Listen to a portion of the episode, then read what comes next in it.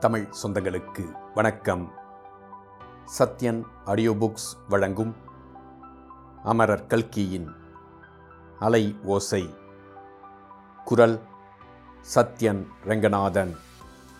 முதல் பாகம் பூகம்பம். அத்தியாயம் இருபத்தைந்து. கண்கள் பேசின.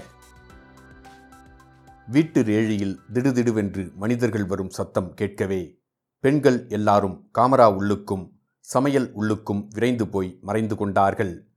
சற்று பொறுத்து சரஸ்வதி அம்மாள் மட்டும் வெளியே வந்து சம்பந்தி அம்மாளாகப் போகிற காமாட்சி அம்மாளை நெருங்கி வாருங்கள் என்று அழைத்தாள்.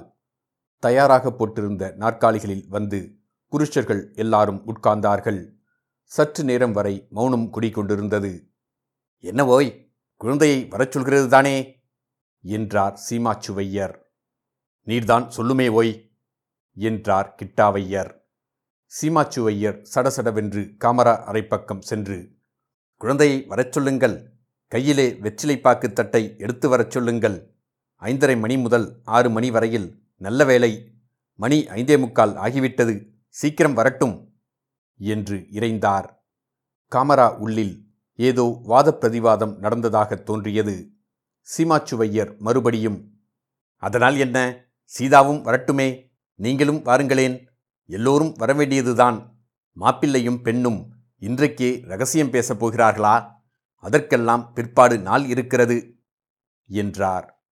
இதன் பேரில் லலிதாவும் சீதாவும் அறையிலிருந்து வெளிப்பட்டார்கள். லலிதா கையில் வெற்றிலை தட்டுடன் குனிந்த தலை நிமிராமல் நடந்தாள். சீதா அவளுடைய ஒரு கையை தன்னுடைய கையில் கொத்துக்கொண்டு ஓரளவு அவளை தள்ளிக்கொண்டு வந்ததாக தோன்றியது. சீதா தலையை குனிந்து கொண்டு நடக்கவில்லை. வந்திருந்தவர்களை தைரியமாக ஏறெடுத்து பார்த்து கொண்டு வந்தாள். அந்த கண்ணோட்டத்தில் மாப்பிள்ளையின் முகத்தையும் பார்த்தாள். தான் எதிர்பார்த்தது போல் அவன் லலிதாவை பார்க்காமல் தன்னை கவனித்து பார்த்து கொண்டிருந்தது அவளுக்கு ரோமாஞ்சனத்தை உண்டாக்கியது. கனவிலே நடப்பது போல் நடந்து வந்த லலிதா வந்திருந்தவர்கள் உட்கார்ந்திருந்த இடத்தை அடைந்ததும் அவர்கள் எதிரில் இருந்த முக்காலி பலகையில் வெற்றிலை தட்டை வைத்தாள். பிறகு நமஸ்காரம் செய்தாள். லலிதா நமஸ்கரித்தபோது மறுபடியும் மாப்பிள்ளை என்ன செய்கிறான்? என்று சீதா பார்த்தாள்.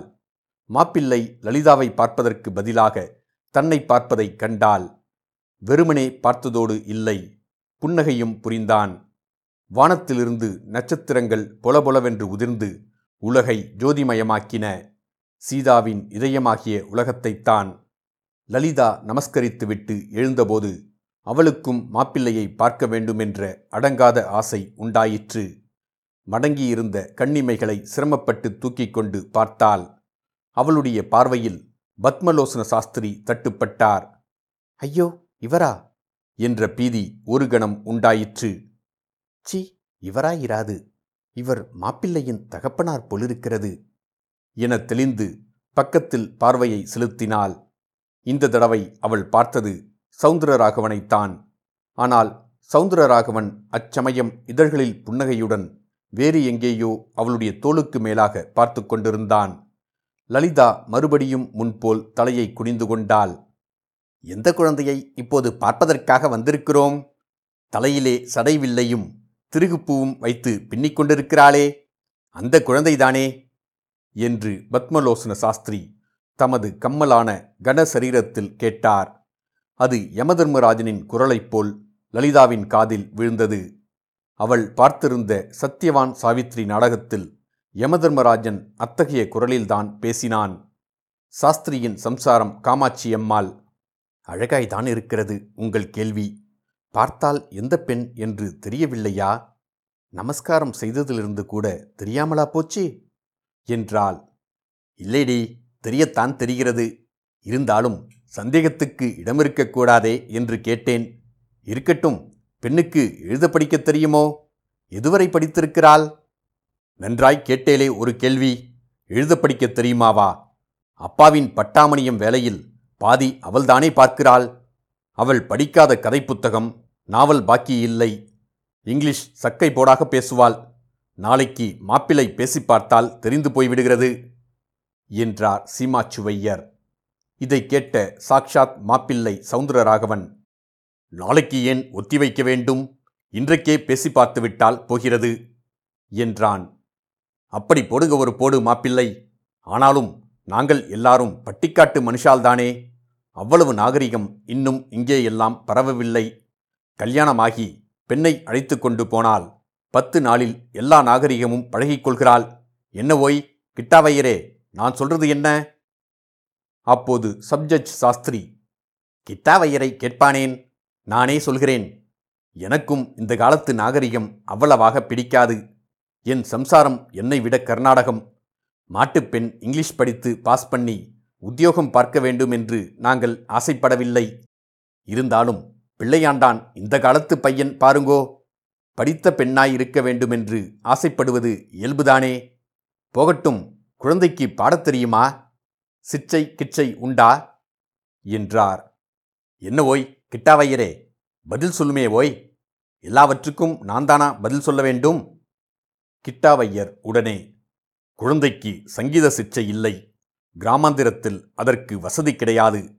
ஆனால் நன்றாக பாடுவாள். நானே சொல்லிக் கொடுத்திருக்கிறேன்.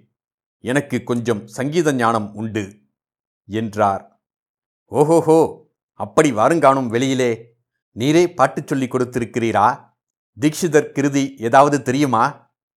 பேஷாகத் தெரியும். லலிதா மாமவ பட்டாபிராமா பாடு என்றார் கிட்டாவையர். இத்தனை நேரமும் லலிதா தலை குனிந்தபடியே இருந்தால் இப்போது அப்பாவின் குரல் வந்த திசையை நோக்கி இரக்கம் ததும்பிய முகத்துடன் பார்த்துவிட்டு மறுபடியும் தலையை குனிந்து கொண்டாள். தீட்சிதர் கிருதி தெரியாவிட்டால் வேண்டாம். சியாமா சாஸ்திரி கிருதி தெரிந்தால் பாடட்டும். ஆகா சியாமா சாஸ்திரி கிருதியும் குழந்தைக்கு தெரியும். சரோஜ தலநேத்ரி பாடு அம்மா.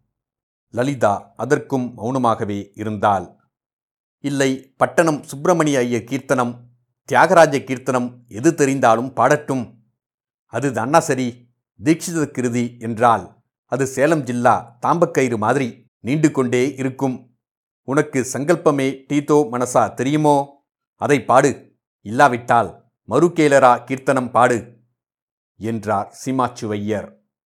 இல்லாவிட்டால் தியாகராஜ கிருதியில் பல்லவியும் தீக்ஷிதர் கிருதியில் அனுபல்லவியும் சியாமா சாஸ்திரி கிருதியில் சரணமும் பாடட்டுமே? என்றான் சவுந்தரராகவன். புருஷர்கள் கோஷ்டியில் சிறு சிரிப்பின் சத்தம் உண்டாயிற்று. ஸ்திரீகளிடையே கசமுச என்ற பேச்சின் ஓசை ஏற்பட்டது. சூர்யாவின் கண்ணில் தீப்பொறி பறந்தது. ஒன்றுக்கும் லலிதா மசிகிற வழியாக இல்லை. சீதா ரகசியம் பேசுகிற குரலில் ஏண்டி இப்படி பேசாமல் இருக்கிறாய்? ஒரு பாட்டு பாடுடி என்று தூண்டினாள். அப்படி தூண்டியும் பயனில்லாமற் போகவே மாப்பிள்ளை பையனை பார்த்தாள். அவனும் அதே சமயத்தில் அவளை பார்த்தான். அவர்களுடைய மனத்தில் இருந்ததை பரஸ்பரம் அவர்களுடைய கண்களின் பேச்சினால் தெரிந்து கொண்டார்கள். இந்த பட்டிக்காட்டு சங்கோச பிராணியை கல்யாணம் செய்து கொண்டு நான் என்னத்தை செய்வது? என்று சவுந்தரராகவனின் கண்கள் கூறின. பதிலுக்கு ஆமாம் உங்களுடைய நிலைமை கஷ்டமானதுதான். என்னுடைய மனப்பூர்வமான அனுதாபம் என்று சீதாவின் கண்கள் தெரியப்படுத்தின. சீதா நீயும் லலிதாவோடு சேர்ந்து ஒரு பாட்டு பாடேன். குழந்தை தனியாக பாட கூச்சப்படுகிறாள். என்றார் சுப்பையர். ஆமாம் சீதா நீயும் சேர்ந்து பாடு என்று சரஸ்வதி அம்மாள் பக்கத்தில் வந்து நின்று கூறினாள். சீதா பளிச்சென்று எங்கள் இரண்டு பேருக்கும் தெரிந்த பாட்டு ஒன்றும் இல்லையே என்றாள். அப்படியானால் நீயேதான் ஒன்று பாடேன் அவள் தைரியப்படுத்திக் கொண்டு அப்புறம் பாடட்டும் என்றார் பத்மலோசன சாஸ்திரிகள். யோசித்துப் பார்க்கிறேன் ஏன் லலிதா? நகுமோ கனலேனி உனக்கு தெரியுமல்லவா? இரண்டு பேரும் சேர்ந்து பாடுவோம். என்ன பேசாமல் இருந்துவிடாதே? என்று சொல்லிவிட்டு சீதா கணீர் என்ற குரலில் பாட ஆரம்பித்தாள். லலிதா பல்லவியில் பாதியில் சேர்ந்து கொண்டாள். ஆனால் அவளுடைய குரல் எடுபடவில்லை. சீதாவின் குரல்தான் மேலோங்கி நின்றது. சீதா அணுப்பல்லவியை எடுத்து மேலே ஜம்மென்று போனபோது லலிதாவும் கூடப்பாட முயன்றாள். ஆனால் குரல் கிரீச்சென்று அபஸ்வரமாக கேட்டது. சட்டென்று நிறுத்திவிட்டு சீதாவின் கையை உதறி விடுவித்துக் கொண்டு விடுவிடு என்று காமரா உள்ளே நோக்கிச் சென்றாள் லலிதா. எல்லாருக்கும் ஒரு மாதிரி ஆகிவிட்டது. கிட்டாவையர் கோபக்குரலில் இது என்ன லலிதா? என்று அதட்டினார். சரஸ்வதி அம்மாள் லலிதாவின் கையை பிடித்து நிறுத்தி அசட்டு பெண்ணே தினம் கச்சேரி செய்வது போல் மூன்று மணி நேரம் பாடுவாயே? இன்றைக்கு என்ன வந்தது? என்றாள். லலிதா தாயாரின் கையையும் உதறிவிட்டு உள்ளே சென்றாள். சீதா பாவம் ஒரு நிமிஷம் இன்னது செய்வதென்று தெரியாமல் விழித்துக்கொண்டு நின்றாள். பிறகு மாப்பிள்ளை பையனை ஒரு தடவை கண்ணை சுழற்றி பார்த்துவிட்டு தானும் உள்ளே போய்விட்டாள். எழுந்திருந்த கிட்டாவையரை பத்மலோசன சாஸ்திரிகள் உட்காரச் செய்தார். பரவாயில்லை குழந்தையை தொந்தரவுபடுத்த வேண்டாம். குரல் கேட்டுவிட்டது. வெகு இனிமையாயிருக்கிறது. போதும். இன்னொரு நாள் சாவகாசமாக கேட்டுக்கொள்ளலாம் என்றார். பெண் ஊமையில்லை என்று தெரிந்துவிட்டது அல்லவா? அதுவே போதுமானது என்று கிரிட்டிக்காக சொன்னான் சவுந்தரராகவன்.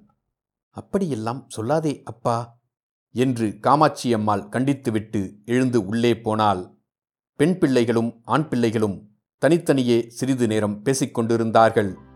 பிறகு சம்பந்திகள் தங்கள் ஜாகைக்கு புறப்பட்டுச் சென்றார்கள். இத்துடன் அத்தியாயம் இருபத்தி ஐந்து முடிவடைந்தது. மீண்டும் அத்தியாயம் இருபத்தி ஆறில் சந்திப்போம்.